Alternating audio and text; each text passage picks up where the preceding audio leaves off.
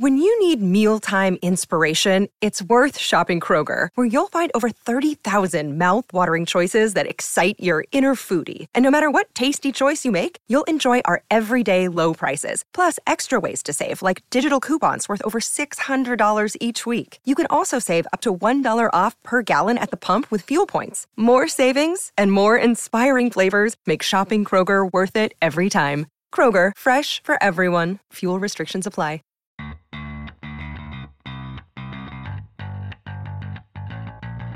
Coming to you live from downtown Detroit, this is Benzinga's Pre-Market Prep with your host, Joel Elconin This is a volatile puppy here, isn't it?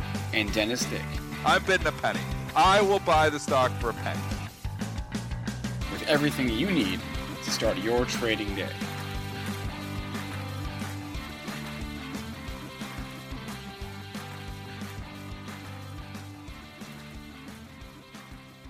Good morning, everybody. Let's fix our screen here. Welcome to this Monday edition of Benzinga's pre-market prep. Spencer Israel, Joel Elcon, and Dennis Dick with you this morning. Hope you all had a great weekend. We are waking up this morning to another volatile market. We are down.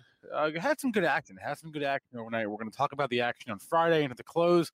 The over the action last night into this morning. Got some individual movers on, uh, on our mind. Got oil on our mind. We are up above seventy dollars a barrel in oil. Okay, oil is back. We're going to talk Bitcoin. Um, it's a big week this week. I mentioned this at the close on Friday. Uh, big week for analyst and investor presentations. There's like 20 this week on my list of, of investor days and analyst days this week. Uh, so I want to mention that. Uh, Ga- GameStop had a headline, so we'll talk about that. Our guest today is Tim Quast. He is the founder of Market Structure Edge. He would join the show at 8:35. On that note, today's show is sponsored by Market Structure Edge. It is the first decision support platform for traders built on market structure. To learn more, go to marketstructureedge.com. There's a link up on the screen right there. Let's throw it to Joel. Joel, how are we doing this morning in the overnight trading session? Uh, Rough overnight session, Spencer. Uh, we traded up to 66 and a quarter. That's 38, 66 and a quarter on the stimulus uh, package, but uh, some overnight attacks on an oil facility and just uh, general malaise in the market. We sold off 70 handles to 36, 96 and a quarter.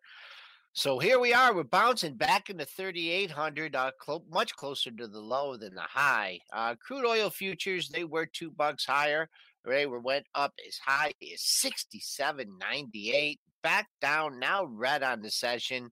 Uh, gold was over 1,700. Now back in the 1600 handle down 13 and a half dollars at 1685.40 silver clinging to 25 bucks that's uh, down 22 cents at 25.07 and uh, bitcoin back over 50,000 up $1150 and 50,700 rollover week uh, dennis and uh, boy oh boy we're finding the air pockets in the market on friday and today as well Yeah. the futures contract roll over on start wednesday thursday you'll start trading the june contract Yeah, I mean, this, you know, is obviously we're going to continue to see volatility, and the air pockets are everywhere because we've had continued volatility here. So just blindly chasing Friday's rally, you know, right up to the highs, like it was overdone.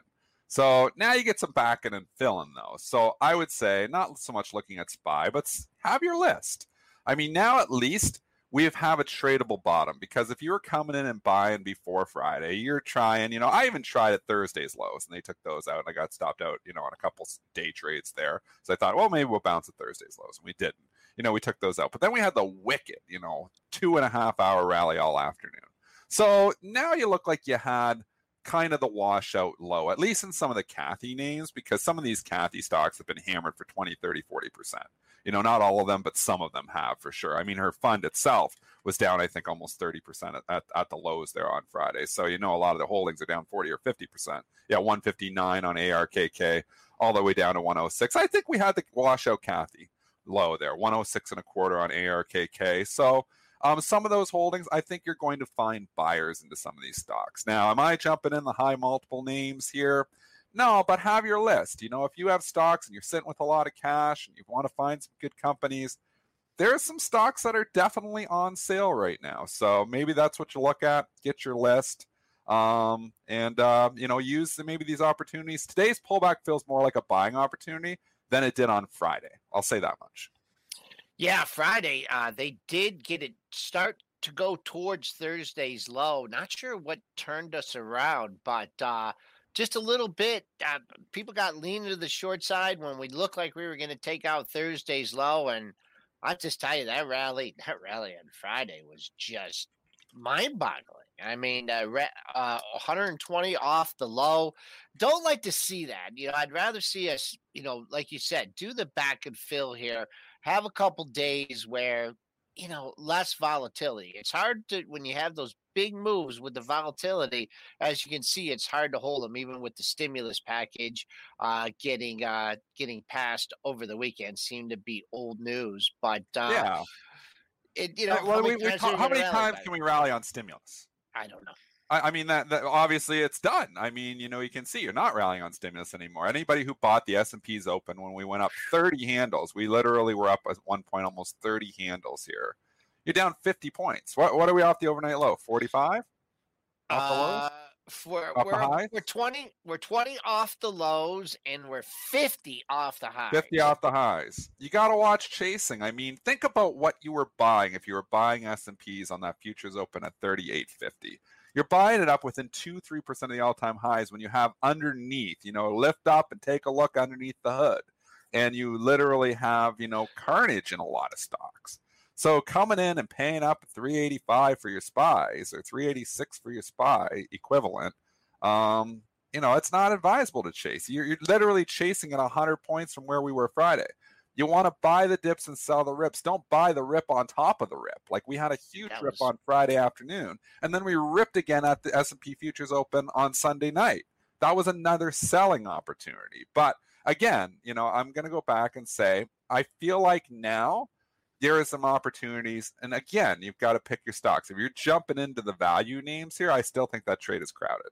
I think you start looking at some of the tech names. I do think you start just nibbling into some of the tech names um, you know, there's been just so many stocks. Like you can bring up any growth tech has been hammered, but there's been a lot of other stocks too. I mean, Mitch, you were talking about some of the solar stocks. I mean, here, you know, we st- I still think solar is not going away. I don't think solar is over. And if you look at the tan, we gave back three months of gains in the tan and the better part of two weeks. You got down near great support around that 80. 80, yep. It gets yep. up to 87.48. Now you're pulling back two, three bucks. So jump in, maybe, you know, maybe you nibble into some of these names. SunPower or our First Solar gets an upgrade here this morning. So even though it's still trading down, but that was 110. Now you get down under 70. I mean, these are the kind of names that maybe I nibble into. You just, you know, maybe I just go into the tan if I don't want to start picking on specific solar names just nibbling, not going all in, not getting on margin, and this is the opportunity, and we're ripping higher. Exactly. It's a lot of people underwater. It's not going to just be easy sledding all time highs.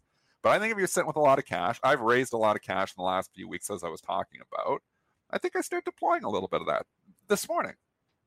All right. Well, SPWR, that that was over 55, hit a nice bounce. I mean, you're looking at a lot of these charts too, and the lows are an area of other lows. So, I mean, it, it like you said, you look up, you look for an area to lean on. You know, you have yeah. the lows, and um, yeah, I mean, it's it, big tech. I mean, I still want to see that turn around, right? I mean, your apples. I've been keeping an eye on this. This is the only thing that I just nibbled in a little bit on Friday and the fact that it, you know, it just the market. What was that? What stock?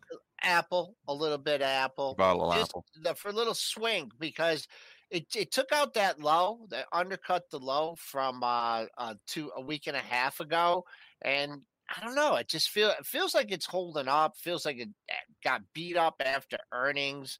Uh, but just where it is, and you know where the the out is, you know, it breaches 118 uh, getting it into 119 handle. That that chart looked good to me. Uh, Mr. Softy, we have some news on Mr. Softy, don't we? Have another hack or something? Spencer, did I did I hear that? I that? Thought this was Friday. they have been talking about it nonstop on CNBC. So I know it was Friday, news, but uh, yeah, it was Friday. So we already knew about the hack. I guess maybe it was a little worse than we originally thought. So they're hitting Microsoft and they're buying some of your cyber. Yep. You know, FireEye's getting a little bit of a bid. CyberArk um, is catching a little bit of a bid this morning, at least it was. But they're jumping into FireEye, FEYE. It's up 50 cents. So more hacks. But is that a stock? I mean, let's go to FireEye. You know, just talk technical okay. without the hack. I mean, you had a move from basically a breakout through 16, a ridiculous three day move to 26, which was just, you know, when we all thought it's all about hacks. And, you know, we've given back over half that move um, eight points. Well, you're giving back the majority of that move. So yeah. at a certain point in time, I don't think it's getting back to 16. I'd be a buyer of FireEye if it got back to 16. Um, eighteen, 1890 or a little bit, but but is that 18 low from Friday? Is that safe for now? You think, Joel? I think it could. Look at be. that. I mean, almost all these stocks. Like you look at this one, uh, had a low at 1785 low on uh on Friday, 1788. So yeah. Where'd you grab that 1780? Oh, that low from uh, that Yeah, right here. After yeah. that first big December. update, 1785. Yeah. So if you're keeping an eye on, I mean, this was a big candle. This was a big breakout. Just been dying to break out over 16, and it finally got that. Uh, but I, once again, you know, identifiable areas with the low, you match the low. I mean, obviously, no such thing as a triple bottom, but these stocks have distanced themselves. And when Dennis is talking about people that feel that they missed low, that what this is trading up 1963 I mean, maybe people are going to step up to the close of eighteen ninety eight yeah. or anywhere yeah. near nineteen dollars. I mean, it sure doesn't feel with the news that you're going to get back down to Friday's low. We're even starting to creep up now a little bit as we speak. Uh, the S and P's are trying to get back to mid range on the session, and like I said, we've already traded almost the nine day average trading range. Also, folks, just you know, you do have a rollover and that's when the futures contract go from the March to June. So the the the, the volume, if you want to take your position in the March, in the June, you're long the March. You got to sell the March and buy the June, and vice versa. That creates certain air pockets in the market. That's what you saw on Friday. So I think we're in for a couple choppy days here. yeah. We might, we might not even get anywhere near the low from Friday, and that Monday's high is going to be a tough nut to crack right now. I don't think we're getting near Friday's lows. I think you're gonna see if you look just at the Qs, and obviously you can pick your sure. tech stock that you want to dip. But we had the low on Thursday, three hundred dollars and eleven cents. How low have we been here overnight in the Qs? Like just um, you know since four a.m. Do you have that? Yeah, I can pull that. I would think there's going to be buyers near 300, like all kinds of buyers near 300 now in the Qs. That's kind of where we bottomed out in December. There, I know we cut it out, so I don't think we get down to Friday's low. I don't. I, I think oh Fridays. 302 and you're already finding buyers step in. I think yep. it's already the, the proof is in the pudding, right? I already think um, you're seeing buyers step up towards that 300 area. So I think if you're waiting for Friday's lows, I don't think you get there. I think you got to step in before that. I wouldn't be surprised if we if we see actually this market turn green today. It wouldn't surprise me. I'm not calling it and saying it's going to do it anything for sure, but I'm saying if you got a lot of cash, I think you deploy a little bit of it here this morning. So this is a better opportunity than it was buying Friday afternoon right at the top of the rally. So it was a it was a wicked rally. So they got some people that are like, okay, I've got a little pullback here now. You know, the buy the dip mentality. I think they step in. So individual stock stories. Rocket, want to go to Rocket? Sure, trading up 52 cents after that dividend. Yeah, and this, is, a, this is a, a, trade that I made, and this is what I mean by an edge. So here's my thought process. I bought a whole pile of Rocket on the close, 25.10. You can say, well, you're an idiot. You're down 60 cents. No, because it was paying a special dividend. I believe the dividend was a buck 11. I think so. so my thought process was they're going to come in. So the adjusted close, you know, Rocket's going to adjust down. Close 25.10. I bought on the close. And, you know, you know, the adjusted close is going to end up being 23.99. And I'm like, there's going to be people who are going to come in and see Rocket under 25 and be buyers. So my thought process was they aren't going to care. They're not getting the dividend. They're probably going to bid it up. So I've already sold into the into the rally here this morning. I already banked the 50 cents. Um, but I just, you know, I was thinking this is not this is going to be a good candidate that it's not going to go down as much as a special dividend. So I collect the buck eleven, and you know I lose a little bit on the stock price, but you know net net I'm making fifty cents here. So, um, anyways, that's the kind of edges I look for. You know, just looking at you know that's called dividend capture. That's called dividend capture. The strategy.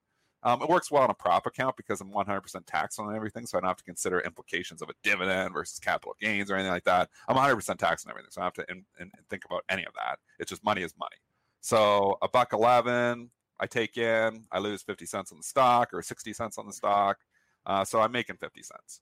So and anyway. what about all the shorts out there? Anybody that had the guts to short into that crazy rally uh, last week, you know, they're looking, hey, you know, dividend, no dividend, you know, have to pay it out, obviously, but opportunity trading up. And you said the adjusted close is 23 99 on that because it was a buck yeah 23.99 and i think you'll find you'll find buyers starting around here in rocket i have a long standing order down at 21 if it was to get washed out which i was hoping i had a whole i put a whole pile of orders out there just if it really got stupid like on the washouts like i threw out rocket at 21 this was like maybe Thursday. I threw them out GTC. I might have even been Wednesday just in case it got crazy. I had Marvell out there. didn't quite get down to the Marvell I had at 36, and I got down to 37.92. It's a stock I've wanted to own for a long time, MRVL. You know, I still think they're going to benefit. I don't think 5G is going away. Um, you know, and that's a whole nother conversation in itself. But again, I just throw out the discounted limit orders out there on my long-term account. And if it gets to my to a good level, I'm willing to come in something like that. But you know, these are you know Marvell MRVL it's not a stock that's trading 50 times sales. Am I coming in Airbnb here this morning? No. Um, I still think there's a huge bubble in a lot of these stocks. Airbnb is it going to come back when the market comes back? Sure, it is. But you know, when you're trading at these ridiculous prices, you know these are the kind of stocks that were completely under attack. So those aren't the ones I just want to jump into. I've got to be a reasonable valuation. I'm all about growth at a reasonable price, not growth at any cost. Any you know, Cathie just wants to buy growth. She don't care. It's going to grow into it. Works awesome in a bull market. Doesn't work so well, you know, when you get a significant pullback like we saw. So I'm always about GARP, growth at a reasonable price. I love growth, but I don't want to pay 100 times sales or 80 times sales or 50 times sales for it because I went through the tech bubble back in 2000. I watched all those ones that you're paying 50, 60, 70 times sales um, blow up. And, you know, a lot of those companies are still around here today, but some of them never got back to the valuations they were trading for. A lot of them did, but took 20 years later. So you got to be careful paying up too much. Uh, you mentioned the Airbnb. You know, it's I just I think a dash because then they go to uh, IPO like around the same day. That, that that stock is not doing well at all. I don't know what that moved to 260, but you're right back here at the IPO lows. Every time I see these commercials and stuff, and you know, and like they're like McDonald's, like who's gonna like how lazy do you have to be to like have to get DoorDash to get McDonald's delivered to you? I mean, I know the, I I just don't understand. I don't, and then you're paying up. Like, what's a McDonald's? What do they charge on DoorDash? There's a lot. There's a huge premium on those DoorDash orders. What what what is? It's, I mean, it's a big premium, Joel. I think it's like thirty percent or more. Thirty percent. So if it's, get, it's, it's a lot. Spencer, do you know? I don't top of my head, I don't but I've I've done it. Before. I think it's different. Like it's it's still you know For it's McDonald's? not like it's not a, a, a pure cut formula here. It's a lot. Somebody knows in the chat, bucks. but I think I've heard as much as thirty percent. There was a, uh, a, tweet that went viral last year. A, a restaurant owner had had tweeted out um, a breakdown, like a really large order that had come in through DoorDash, and they tweeted out like like you know fees for this, take that out, take that out, take that out, and by the end they were left with like a fraction of, of the total. They're, they being the restaurant were left with a fraction of like the total uh, earnings from the order because DoorDash and other fees had taken out most of it. Uh, but yeah, they they do. I mean, they charge you. It's a convenience, and they definitely charge you for it. So Let, let's think about this. Let's think about this though. I'm hearing 40%, 30%. It yeah, like 30 to 40%. 30, 30 said 58%. 30 is, Chris Tucker yeah. just said that CNBC did a story on this and it's 58%. Okay. Yeah, so here's my thought process here. That's is there is margins to be squeezed here. Yeah. Squeezed. If they're charging 50%, there's going to be other little startup companies that are going to do it for 40. There already are. Startup companies that are going to do it for 30. And there's going to be other companies that are going to do it for 20. So if you think they're going to sit there with happy 50% margins, you are wrong. I absolutely hate this story. Um, because well, I don't hate the story. I hate the valuation. Um, it's trading at a ridiculous valuation. Is it the best in breed? Right now it is, but competition's coming. Those margins are going to get squeezed. And this company is not going to make nearly the amount of money. They don't make any money, but if they're ever thinking they're going to eventually make money, they're not going to be making 50% on every sale. They'll be making 40% on every sale going forward. It's not going to happen. You're going to look at this in two years and there's going to be companies doing it for 10%. So that makes me think Dash is a huge bubble. I would not be buying a Dash pullback. Can it go up? Can it go back to 200? Can it go to 220? Sure. I think when the dust settles, we look at this five years from now, I think the stock is under 50 bucks. I, I write that down. I think it's under $50 when I look at I'm it. Not gonna. I'm not gonna disagree with you on that one. I mean, holy mackerel! But uh, anyways, it's near monthly support. If you feel like you know taking a dip, I mean, the two months of the IPO uh, under 140. It's currently 147.54. I mean, I see some people. All you know, my kid was quarantined in school. Okay, yeah. I mean, I mean, certain special purposes like that, or you know, if you don't have a driver's license or you're handicapped or something. Yeah, but man, that is just. I don't know. I, that is I can't even say a dash for trash in this one, but uh, I just wanted to bring it up because I was looking at the air B and B. Uh, I don't get it. I don't get. I don't get it either. I can't believe that IPO. I've never got it. Uh, S&P's crawling back here, uh, comeback. trying to get back. Yeah, mid-range on the session is uh 31 and a quarter. We're we're almost there. If uh, Couple D gives a uh, a Should have been buying my stocks in the pre-market, the ones in my long-term portfolio. Yep. So Yep. my list, if you want to just know the stocks, and, and I don't have any of these yet, so I hope they don't just buy them up on me. But you know, Marvell, I'm looking at MRVL is on my list. Sure. I looked at Ballard Power, uh, BLDP, because I'm Canadian. This 20 level is a big level, and look at Friday's low, 20 and a quarter. Um, not not that this is a cheap stock at all, but I don't think the story's over here yet. You know, that Ballard Power is Plug Power. You know, si- similar Plug Power, fuel cell, Ballard Power kind of all go together. Um, Plug's been hit hard too. PLUG. I don't think the stories are completely over here yet. Fuel cell has come down significantly, but it was two for so long, and now it's 12. I still feel like I kind of like the Ballard Power 20, looking at the 20 level. I feel like it was a washout low. Went from 30 to 20 in four days. Hey Joel, can you do me a quick favor and just stop sharing your charts and then share them again? Because I'm having trouble with Joel's charts. I'm having trouble with Joel's charts right now. It's not Joel. I don't, I don't think it's Joel's fault. I think it's the StreamYard's fault. But Oh, it Yes. could be. no, it's I, I, I don't. For once, I don't think it's you. Okay. we like to blame Joel for everything. No, I, I, So- I don't I don't think. you I also- been, you guys I, I was just giving pretty my good. list before you go on the tangent here. If you guys will have other ones too, I like Mitch's here, H E A R. I liked it at 20 though. It didn't quite, you know, it still weighs off of that 22. So I had a level of 20 for a Turtle Beach, H E A R. Um, I do like Corsair Gaming. This is one that I held CRSR, and I shouldn't have. I didn't. I held a couple growth names. I like the CRSR story. I should not have held this. I should have sold it, uh, but I held on to it. But I like Corsair Gaming too. I'm already in it though, and I'm down. Um, so you can trade my heat if you want. 31.21 is um, you know where it's bid here this morning. But I kind of like that one too. So these are just longer term. These aren't trades. These are like stuff that I'm looking to either put in my long term investment portfolio or already have in there. Couple stocks. And then All tan, right. like I was saying, I, I want to add some more solar back in. So I might just go the tan, Yep, um, down like the dirt it. and get. Hope I don't get tanned. That's a big. That's a big. Uh, big sell off. We already took. We talked about this one. we talked about the uh, Yeah, the eighty dollar level. So that's a huge level. So you get anywhere near 82. Like if you get a significant pullback here, I don't know if you're going to get it this morning. I think you might almost have to be striking at the 84, 85. I don't know if you're going to get down to the 81, 82, but maybe you do. I mean, we're not out of the woods. We're not out of the woods. Not going all in, not getting on margin, just redeploying some of the cash I raised a week and a half ago. That's all. All right, back at back at uh, the halfway point on the session, right there. Nice rally, 38-31 We just ticked. Uh, we do have a deal. Apollo, man, they're st- they're they're- they're on a buying spree, huh? What they buy? They bought uh, what The- the- Is yeah, ATH is the ticker. it Athene. ATH? Yeah. How well. Is this uh, cash? It, it no, it, it's an all stock merger. Um, so the ratio is Athene shareholders will get one point one four nine shares of Apollo for every Uh, share of love all stock mergers. Yeah, so it's What's Apollo symbol? APO. APO. That the was reason you, uh, you often see them get hit, the acquirers, but remember Apollo, this is what they do. Yeah. I mean, they buy stuff.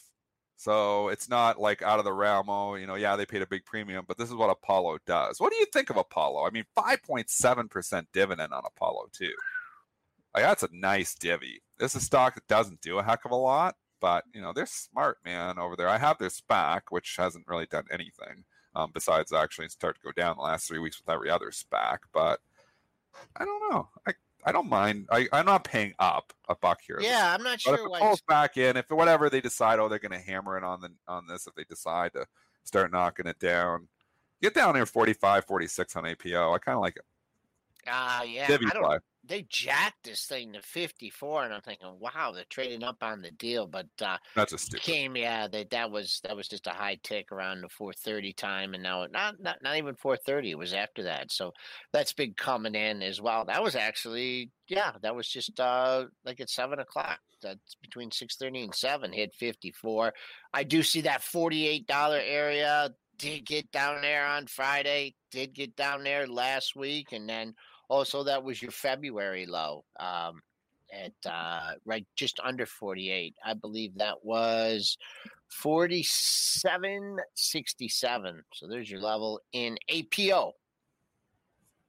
What, what about GameStop here? There, was a headline. This is from Blo- from Bloomberg this morning. I, this is just a report from Bloomberg. Nothing confirmed yet. Just a reporter um, on from Bloomberg saying that Ryan Cohen is going to, I guess, take a more active role in leading the company's transition to an e-commerce business. Uh, That was always the implication, right? That Ryan Cohen was going to come in Yeah. there and and lead them to to the e-commerce glory and that's what the headline is saying this morning. That he's just going to help them with uh, with that, and they're gonna they're gonna name a new uh, a new CTO. Uh, I guess imminently. Um, I don't know when. But It stopped going down. Oh, I mean, and, we've been talking about it, yeah, it just stopped going week. It won't go down. When the Yeah. stocks won't go down, they want to go up. Like I, I, I actually bought this thing a couple of times. I just can't stomach it. Um, I bought it 117. I was like, I'm going to hold on to it for a bit. And I bought it 125, and I, I, I shake out. It's such a wicked little stock because you're buying it and you're thinking, I'm really buying, you know, something at a ridiculous valuation, and I can't stomach it. But the technicals are just telling me that this stock continues to want to go higher. I think you're eventually going to challenge that 184, which is nuts. It's nuts. You know, it doesn't make any sense. But you got to just separate yourself. You know, in this technicals, like separate yourself from the fundamental thoughts of this company because it is completely disconnected from fundamentals. It does not care. It will one day, but I don't know when that day is. The day of reckoning comes for that. But right now, this looks like it wants to test the 184. Um, I'm not chasing it. I'm not trading it. I'm just saying I'm not shorting this thing and buying puts either because this thing just doesn't want to go down. I mean, we we talked about this. I think Kenny was on uh, the afternoon nut show on Thursday, and I'm just like, you know, someone asked about it, and I'm like, well, you got you got a string of higher lows, 86, then you Yeah. 99, 97, 112, 20, 113, 12, 115, 30. And then Friday it was 127.54. So also uh I mean you did have one lower close in that area, but when you have higher lows, I mean that just tells you someone wants to own the stock and they're Yeah, they're yeah. stepping up their bid. So and also, I mean that you mentioned that 184, 68, they got a little silly.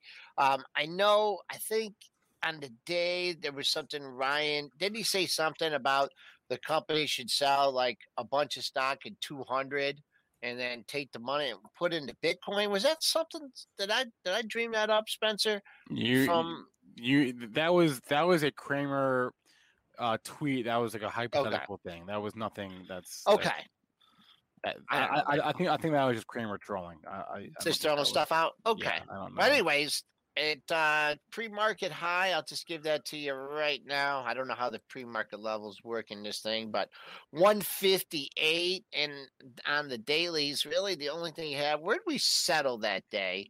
Oh, that day we hit 184.68. We settled way down at 108.73. But this is uh this is not but the next highest close that you have in this is from February 1st at 225. I don't think we're going to see that, but And uh, it could do anything though. it can, So that's for sure. I think you just uh, somebody else says you have to have diamond hands to trade this. I believe it. That's why I'm struggling with it because I don't have diamond hands.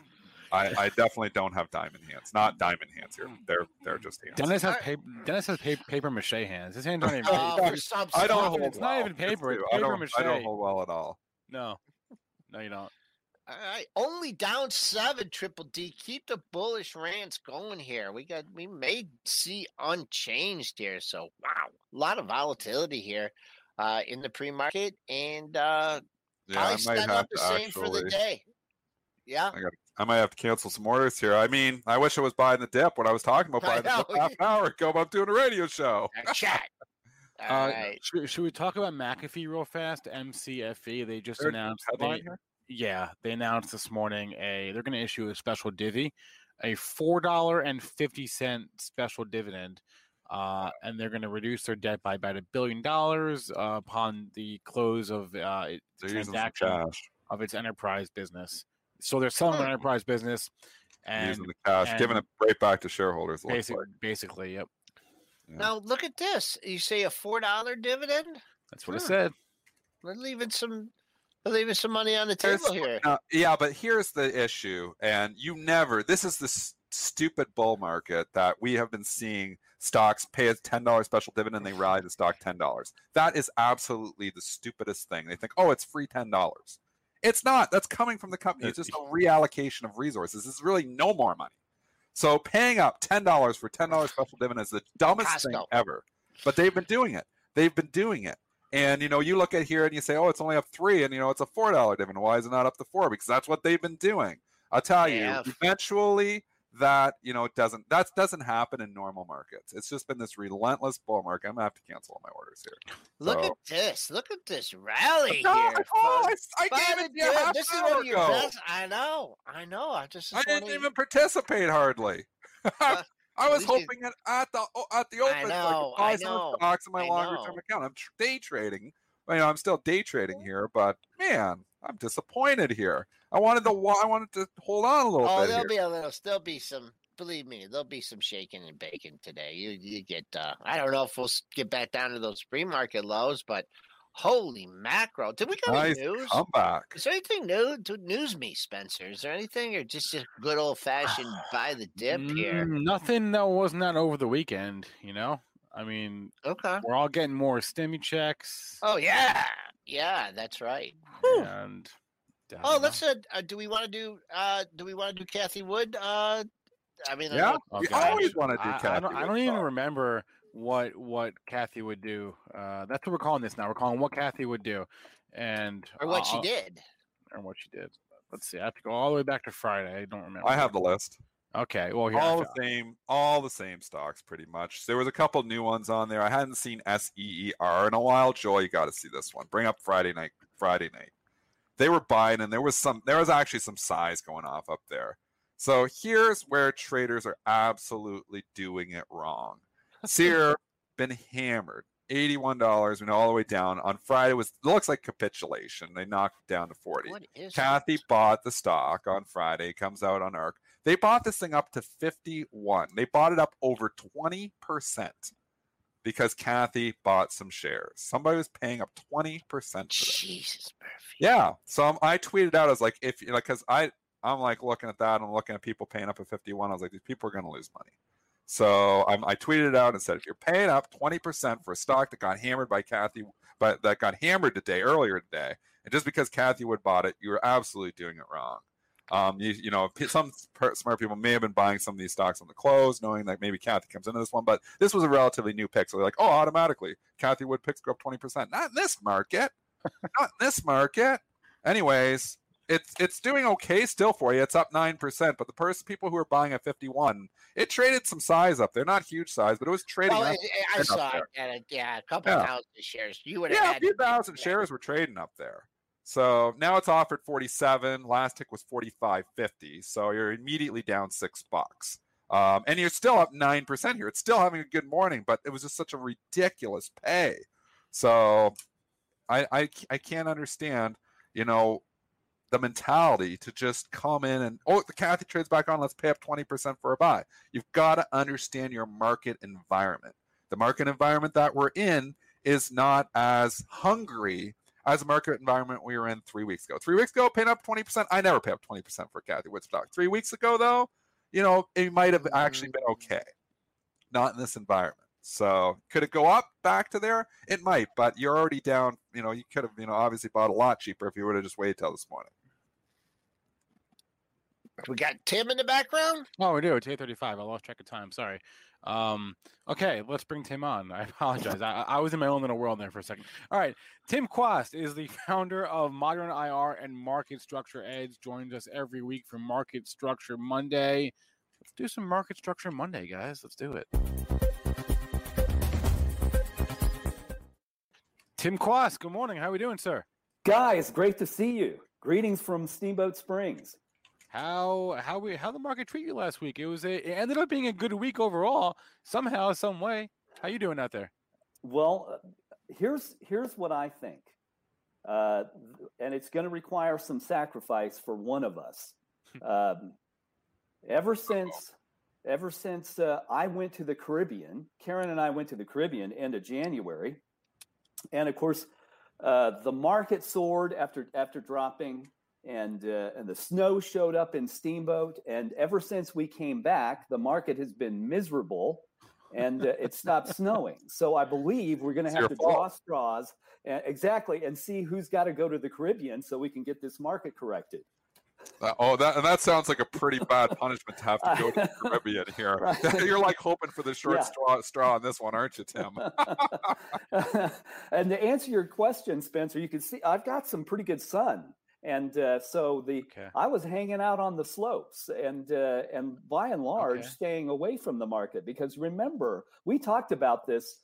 Uh, back on February 22nd, I said if you look at the market for about 10 days, uh, market structure will tell us it's not going to be a good place to be. Now we're getting very close to the end of that, uh, the turning point.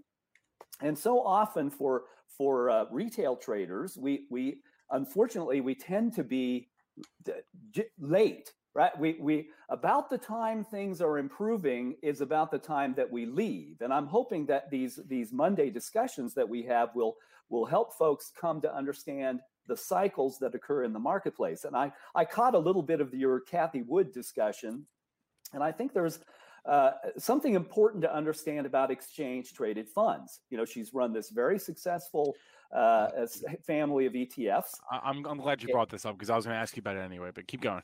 Okay, okay. So it, there, there, there's a, an important concept to understand about ETFs, and they have an advantage that we don't. And they're going to do things periodically that most of us can't. So one of those key things is that they can wash out capital gains. So you can you can use what's called the redemption basket. You were talking about uh, SEER, Dennis, and yeah. this could you could apply to Tesla uh, Apple, Facebook, Google, yeah. all of these things that have had extraordinary performance. So if you're if you want to redeem ETF shares and realize she had some outflows, uh, a couple of billion dollars of outflows. So what she will do is put in this basket. There's it's like a shopping list, and so into this basket will go names of stocks, and she will push those out through the market through what are called authorized participants and and those will be traded for shares of ARKK and, and maybe other members of the family. And uh, and when that happens, she is able to reduce the tax consequences for the ETF. Then, when she brings them back, they will be brought back at a stepped up basis, and she won't have to pay taxes on those. You and I will still have to pay taxes on the performance of the ETF shares. Sure. But I think a lot of that is going on. I think it's occurring across the market because keep in mind, uh, tech, consumer uh, discretionary, and communication services combined are over 50% of market cap. And it's and consumer discretionary and communication services are not, there's a lot of tech in there. Consumer discretionary includes Amazon and Tesla. Communication services has Facebook and Google.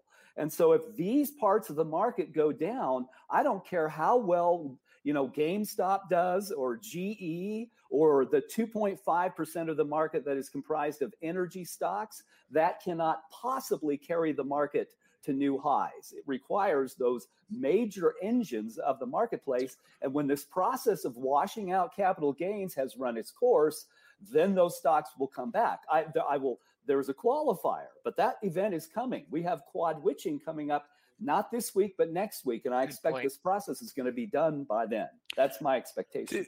Tim, what do you hmm. make of of the the the rising hullabaloo of the ARK Invest uh, liquidity risk right now, uh, and the, the the idea that they're getting so big in a number of uh, less liquid stocks that should they receive a waterfall of outflows, yep. then that would open them up to some to some serious problems and and potentially having to trade at at, at massive premiums to, to NAV. Could happen. Uh, okay. Uh, the the the the the uh, the advantage, though, again, here's so here's point number two with ETFs. And I had this conversation, by the way, with the BlackRock ETF team about three years ago. After we had done about three years of research trying to understand how these instruments work, because it's actually very complicated. They seem like mutual funds that trade like stocks. There is no such thing. A mutual fund regulated as an investment company act, 19, Investment Company Act of 1940 uh, fund has to give everybody the same price. Therefore, there can only be one price per day. So, how could an ETF offer prices throughout the market? Well, by offering a substitute. ETF shares trade as a substitute for the assets of the fund. That's the only way it works. So, an ETF will create a basket and say, here's the stuff we will require or will accept uh, in order to create more ETF shares, and vice versa. Well, they could substitute if uh, so, what Cathie Wood could do is say, okay, I, am looking for the FANGs, but I'll also take cash in lieu. And the BlackRock team, I said to the BlackRock team, uh, so you would take cash in lieu of, of equities? And they said yes, and we'd over collateralize it. So 105% probably. I said, could Morgan Stanley write you a check for the basket? And they said, we take good collateral. Uh, so the, to, to, answer your question, yes, but in as that fund grows, I, I expect that they will use more cash in lieu and less stock to try to control that risk. It's entirely within uh, the the legal uh, uh limitations that these funds are allowed to do, and it won't show up as cash on the book. It will show up as whatever the equity is that that is in lieu of.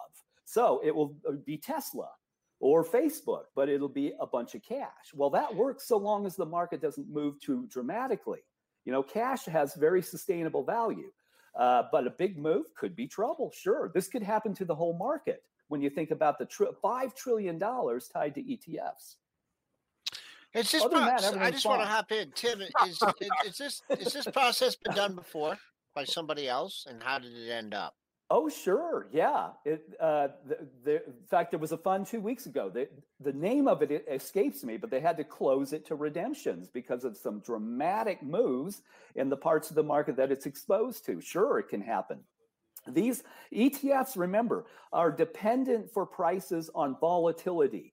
There is the volatility of the basket of stocks and the ETF shares. And in order for market makers to participate, to say, we will take the risk of buying and selling these things, there needs to be predictable volatility. When it becomes unpredictable, and I think this is also a problem in the market that's beginning to manifest. When it becomes unpredictable, then a big market maker like Morgan Stanley or Jane Street or Citadel is going to run a calculation and say, uh, we're not taking a risk on that and they stop making a market in it. Well, one party removes itself from the equation and you can get destabilization. And it is something I'm concerned about, and I'll show you when we come around to a little bit of data.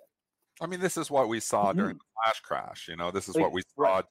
during the, yep. the two flash crashes. Really, there's the May May sixth one of 2010, and the 2016 one, which doesn't get as much highlights, but is definitely same yep. same animal cut from the same cloth that yep. we've got all of our mm-hmm. liquidity being provided by a select amount of market participants with no affirmative obligations. And yep. going gets tough, they pull their bids, and we're left with nothing.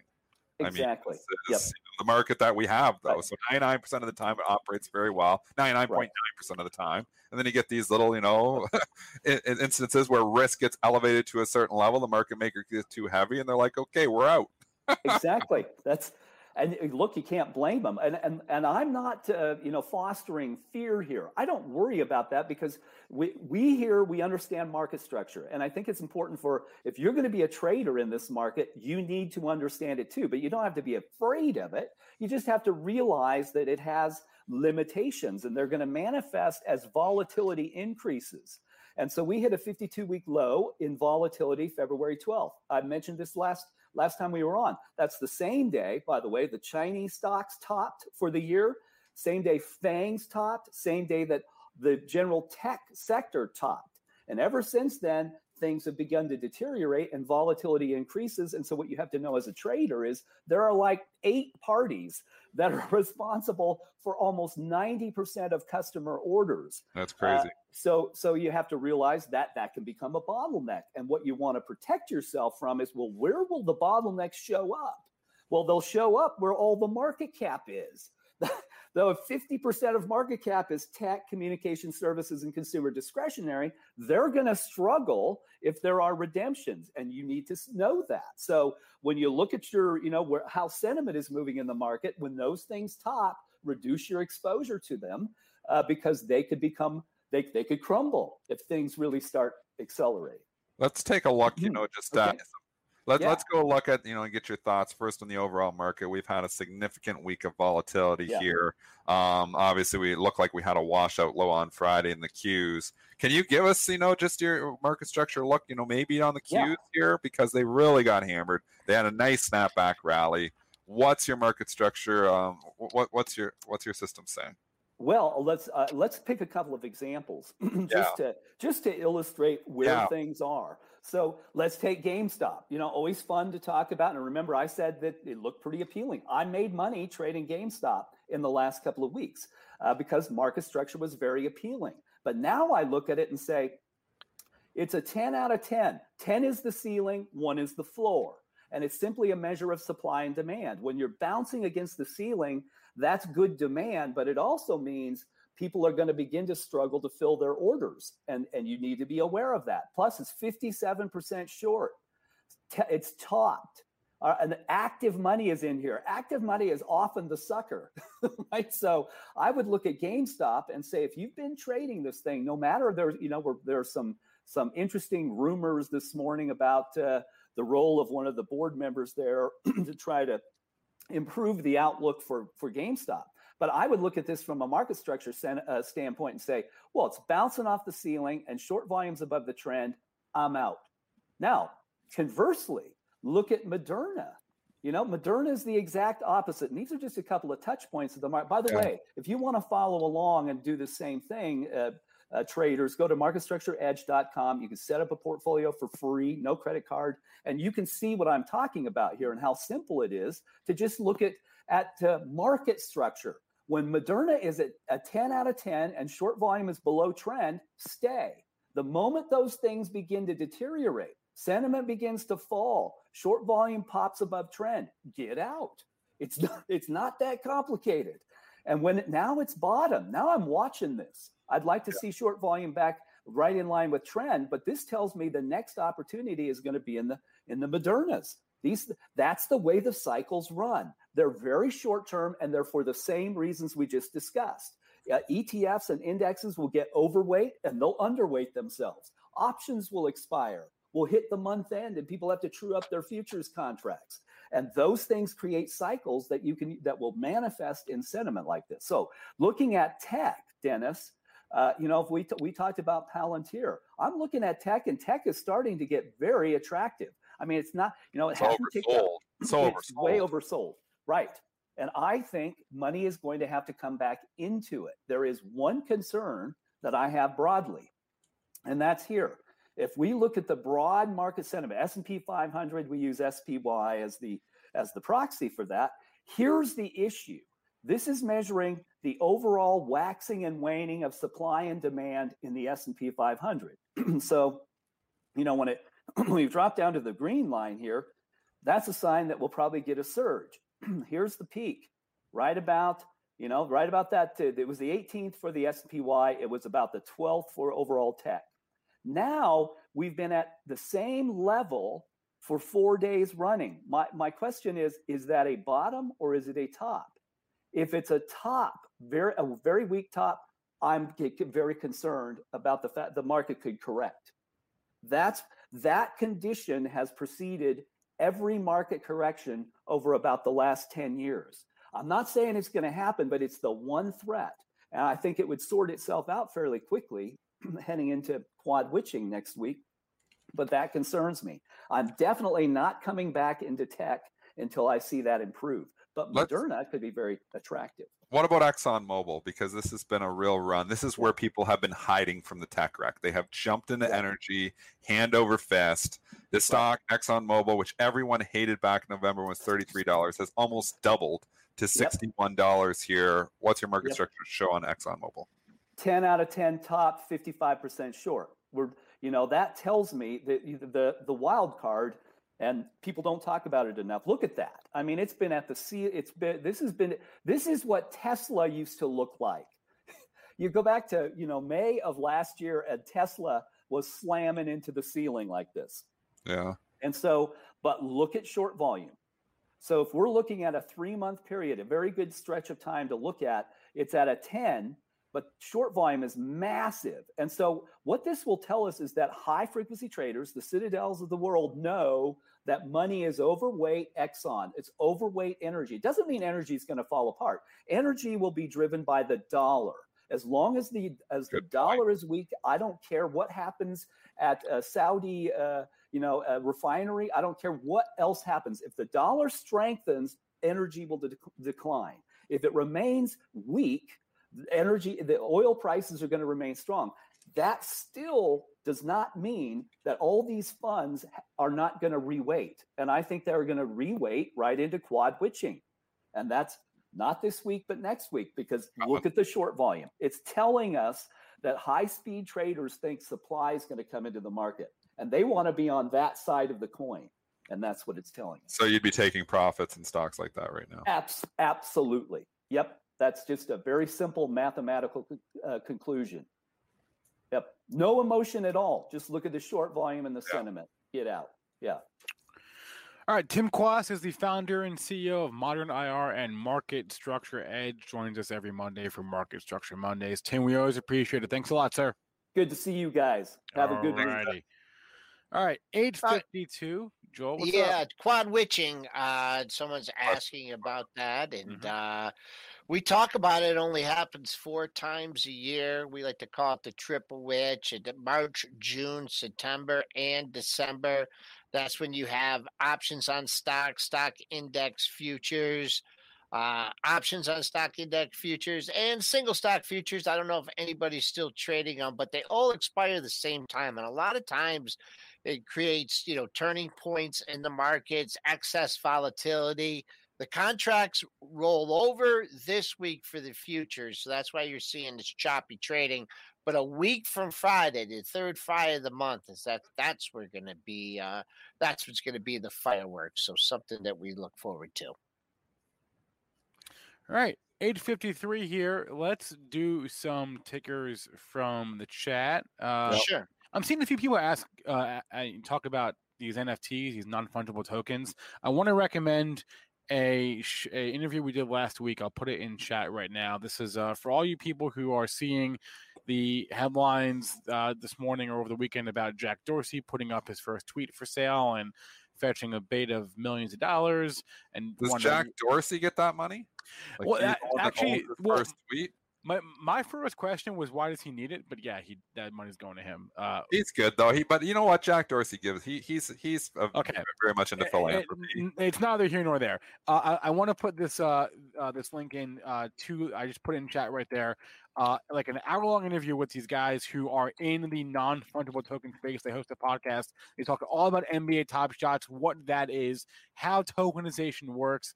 Uh, so I want to put that out there. It's it's basically a new asset class, um, and it's insane. It's it's pretty wild stuff, guys. It's pretty wild stuff. I mean, I thought Bitcoin was insane off the hop too, and it seems to so you know insanity well, can reign for a long time. It, but I can't understand why one, you would want to own Jack Dorsey's first tweet. Two, why we would pay millions of dollars for it for something we can simply all read. We can go get it, but you are the official owner of his first tweet. I mean, this What- just Joel. I can't even imagine what's going through your head on this kind of. Like I saw some digital picture of some digital yeah. over the weekend, and maybe this was going viral. I'm not sure, but it showed up, and my buddy uh, sent it to me, and it sold for 1.3 million dollars. It was a, artwork. It was a Banksy, and this remember this was always one when when people were asked, "Oh, what are the what are the use cases of this technology? What are the use cases of blockchain?" This was it. Like this was one of the first things that people said. So "Oh, so everybody knows who owns this. They officially own it. There's no way to steal it. right." And uh, ownership of Is there a way to steal an NFT? Is there a way to steal it somehow? Like how do you like? Okay, I buy Jack Dorsey's tweet for two million bucks, and now I officially own Jack Dorsey's first tweet, even though I don't know what you do with it. Um, is there a way somebody could potentially steal that on you? No, but there is a way for you to lose it. How would you lose it? Well, if you lose your like password and stuff, then then like because it's on the blockchain. So if you, if you lose your your password to your to your, di- your your digital wallet, you can. uh This You- is the market that Pump and Powell has created, Joel. There's just so much money going around, like in you know, in certain pockets, and they don't know what to do with it. And now they've created a whole new asset group to try to find the money. And oh yeah, I'm going to invest in Jack Dorsey's first tweet. Hey, This is borderline insanity. it's an asset. I- I- you know, it, Not an it, asset. It's nothing. if there a market is what people are willing to pay. You know what I mean? Like, Yeah, people are willing to pay. I What, what I want to know is when are we going to tokenize pre-market prep and, and start and allow people to buy our shows? You can buy our first show. I'll tell you, me and Joel, it was terrible. I don't even know. I don't don't even know if we can find that. I don't know either. Uh, if we was on find the first show on SoundCloud, they had like third. There's probably like ten people listening to us back then, I don't. and it was absolutely. We weren't even. We didn't even have visual. We didn't have no pictures or not. We all we had was like just our voices talking technicals. It was just awful. Okay, Let's, let's. let's Do you- do you know- do you know or what the- you NFT it. Do you know what the tweet was? Yeah, it's setting up. first My, tweet? it's setting up my Twitter. Uh, yeah. that's what it is. Just setting up my Twitter Yeah. with with no did vowels. He, did, he, did he do it? Yeah. He what did if it- he deletes it? what if he deletes the Yeah, what if that happened? You know, you paid two million dollars for it, and then he deleted it. Can you sue him for the two million bucks? I don't know. I think we should be able to sue him for it. I mean, it's gone now. All of a sudden, oh, I'm sorry, I accidentally deleted my tweet. I don't own it. My two million dollars. So that's how you would lose it. Jack Dorsey's totally controlling it. You can just go delete, and it's I- gone forever and ever and ever. Hey, so many, I accidentally hit the so many questions. Sorry about that. You're out two million dollars So many questions. So few, so few answers. because you know it's all nonsense. This is just nonsense. But whatever. Hey, You want to throw and Hey. buy a two million dollar tweet th- th- because you there's going to be in, there's going to be inflation. You got to find something else besides your tech. That's stock. what the problem is. Inflation's driving all this very ridiculous decision making by everyone. Pump Hey. and Powell, Uh, thank Up you. Pump and Powell. Uh, I. S&Ps do go green on the session. Up a What about- dollar. Eight o'clock when I came on and said I buy the dip. know. About the dip.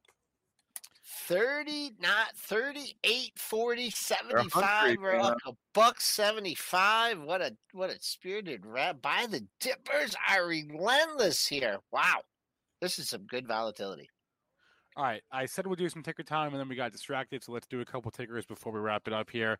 Let Sure. Me scroll, let me scroll up though to find a few because it's been a few minutes. find some good ones Um.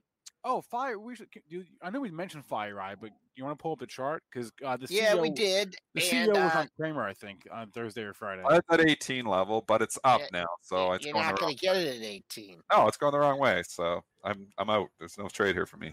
18. Uh, if it came down to the close, you had two. I mean, nineteen. I mean, if you're trying to pick it up on the cheap, nineteen. But sure doesn't feel like that. Uh, trading. Oh, that was yesterday, or uh, the high too from yesterday. So maybe, yeah, maybe nineteen and a quarter. Throw something out there. I mean, if they do the gap fill at nineteen, then you're done. But that's a tough one. That is a tough one.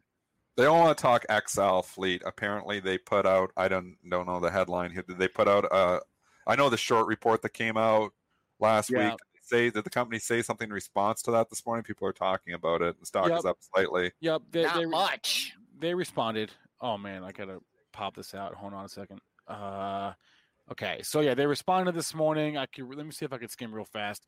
Um, oh by the way, they report earnings on the thirtieth, but What a hammering the stock. Look at the SPACs. This is just, you know, obviously this was a SPAC before ten dollars to thirty and all the way back to ten. You know, now you got to think ten. You know, but then again, this is X deal, so we know we've seen a lot of SPACs like Clover Health and a lot of other ones breach the ten support post deal, and they don't find the support there the second time around. I don't know much about the fundamentals of XL Fleet at all. So, you know, I would say if I was looking at this thing though, you got to think 10 is going to provide some, you know, support here now, but hard to be a buyer of this chart. It's just awful. Yeah, a lot of times when they come out with the short reports, they whack it, and then they it just doesn't Bounce on the response better it. than they leak back. I mean, this isn't, these are high spec plays. Like XL, don't think this is just, you know, a value. This is a high speculative. All those SPACs, they're, these are newer companies. A lot of these don't even have revenue. These are all very speculative plays. Some of these companies are not going to make it. I'm not saying XL is going to be one of those, but you just have to be aware. I know everybody thinks, oh, it's back to 10, and you know I'm going to be safe at 10. And yes, we did cut through 10 and we bounced there, so that's why I'm saying that's a level here now. But it's not a line in the sand. After they got, after they're through the deal, pre-deal, you can get your money back if they don't get a deal. But there's so many SPACs out there. They're getting bad deals now is the problem. They're getting bad valuations and they're buying companies that maybe they wouldn't be buying if it wasn't so competitive out there. So you are seeing, you know, po- you were seeing deal announcements, stocks go down on deal announcement. You weren't seeing that a month ago. So it makes it tough to just be a buyer at 10. They get a bad deal. My stock could go down to nine or eight or more. So, I mean, I've lightened up my SPAC portfolio. I had a pile of them before. I've sold a few into the deals. Like, you know, the, I, I said that I sold this SVAC. I'd sold the majority of it into that, you know, the deal pop because they just weren't responding well to a lot of these. And the company they were buying, I actually didn't mind the Starboard one. I think I might have held a small piece, but um, it's it's tough. that the deal announcement, they're just not getting that love. Even the good ones, like you're seeing some pretty good deals here in the last couple days, and they're not getting any love, really much love at all. So it has been the play to sell into the deal announcement. SNPR, classic example there. Tortoise acquisition. I had a pile of that one. And I did sell some into the deal announcement. I wish I would have sold it all. I mean, the obviously the stock was trading significantly higher. Different market for SPACs a month ago. Went from 13 to 18 and a half. You think, oh yeah, you know, it's a pretty good company that they're acquiring. And you know, it's just leaked it all right back down and got I, back. I, I, I was skeptical of those. I didn't play any of those. I mean, I know you guys did well on it and and played it, but I, I just, uh, to me, I mean, the time you just had to get rid of it, and that had been the mantra. I don't know if there are more. Com- it just got to be too many of them. And you know who also was pretty cautious on this? Uh, remember we had Craig Johnson on a couple weeks ago, Yeah. a month ago, and Mm-hmm. he said, "Hey, this is not a new phenomenon. This is what happened last time." And he brought up that chart, and it just showed, you know, the historical performance. But yeah, there's still some But, but yeah, there. we can't though. But Craig went back years, and you're looking at historical performances, you know, of SPACs, and they've never got any attention at all before. So you're Not gonna like take- this, you know, yeah. yeah, we never had any attention. So I don't think you can extrapolate back. I we love Craig. Um, I don't know if I completely agree with that analysis because you can't extrapolate back to like five years ago on SPACs and looking at them because nobody talked about them. There wasn't even. An, I, I I would see a SPAC. I would never trade it because they didn't move. They just sat there ten, the odd, you know, one, you know, a hundred get a deal or whatever. Maybe it was more than that, but it never seemed like there was any excitement. So it's different now, um, you know, because these are on the radar, and it's a different way for companies to go public. And I do believe there's going to be some good companies that go public this way. There's just so many SPACs that they're getting, you know, it's just They're they paying. get, they're getting bad deals because Yeah. there's too many of them. It's too competitive. Speaking of, did you see Chamath's tweet o- tweets over the weekend? He was getting flamed pretty hard. Um, how do you guys calculate your performance relative to like a benchmark? Because because he, here's how Chamath does it. Uh, Chamath, I'm just going to read you his tweet. Okay. I, loo- I looked at, at my relative performance versus the S&P 500. 3.6% versus 2.3% equals 56% above the benchmark. and then he's but you got to think of something else which isn't very impressive sorry chamath but he's getting the benefit he's getting the pops you know he's like Right. doing something he's getting He's that premium, whole benefit yeah. to it all. So if you're not killing the market and you're gonna imagine, you know, like like I said, you know, when Warren Buffett buys a stock, this, he's automatically up five percent because when the day gets announced that he bought it, it's going Yeah. to go up. So there's a there's a cushion, there's a push up because he's the one involved. His name, Chamath's got the big name too. You know, he's doing these. All of his SPACs were trading at a premium even before pre-deal, just because it was Chamath's name. deal and he had Yep. done the big deal off the hop. So he's known as like the SPAC guy. Um, you know, obviously he wants to do the whole letters of the alphabet, all 26 of them or whatever. So I don't know. It's, it's you know he can talk, you know, and say, "Oh yeah, I'm, I'm still beating the benchmarks here," but he he talks a little bit too much, maybe. It's just that is some world class spin right there. I, Yeah. I am I am beating the benchmark by fifty six percent because I'm Yeah. three, I'm up three percent and they're up two percent. Yeah. Well, yeah, like market's up one percent, I'm up two percent. I'm fifty percent better than the market, or hundred percent better than the 100%, market. I'd be 100%. hundred percent better than the market at that point in time. That is some spinning. They're uh, attributing the- some of this rally here to uh, David Tepper's on CNBC, and he's uh, he's. I thought it was me. I was bullish No, no, ago. it was you I moved the thirty whole handles market. ago, Dennis. I moved the whole market. I was Yeah. an hour ago when we started the show. yeah, no, David's. I want the credit for that. All right. I, I, Dennis gets bullish the markets at 8 a.m. on pre-markets prep, and we rallied 25 handles since. That should be the headline. Benzinga. All right, I, I saw a couple of super chats. Uh, one about Tesla, one about uh, stocks that, that go up during a uh, a, a downturn. Uh, we didn't get to them, but I've written them down. We will cover them. If not at the afternoon show, then definitely tomorrow morning. Uh, so I apologize uh, to those for those uh, super chats. We didn't get to those yet, but it is 9:06. We've got to run. Sure. Uh, everyone, hit that like button on YouTube. I don't know. Last I checked, we were at like 100 likes, which is That's not cool. gonna get me dinner. How many likes are we at right now? SC three Right Uh, 390. Okay, so we- we've gone up since then. I said last I checked. It was like a while ago. Uh, let's get those likes up. Everyone, uh, thank you very much to our guest, Tim Quast. Once again, today's show is sponsored by Market Structure Edge. To learn more, go to marketstructureedge.com. The link is right there on the screen. If you're listening via podcast, please remember all the information from our show is meant to be used as informational purposes, not for investing or trading advice. Everyone have a good rest of your day.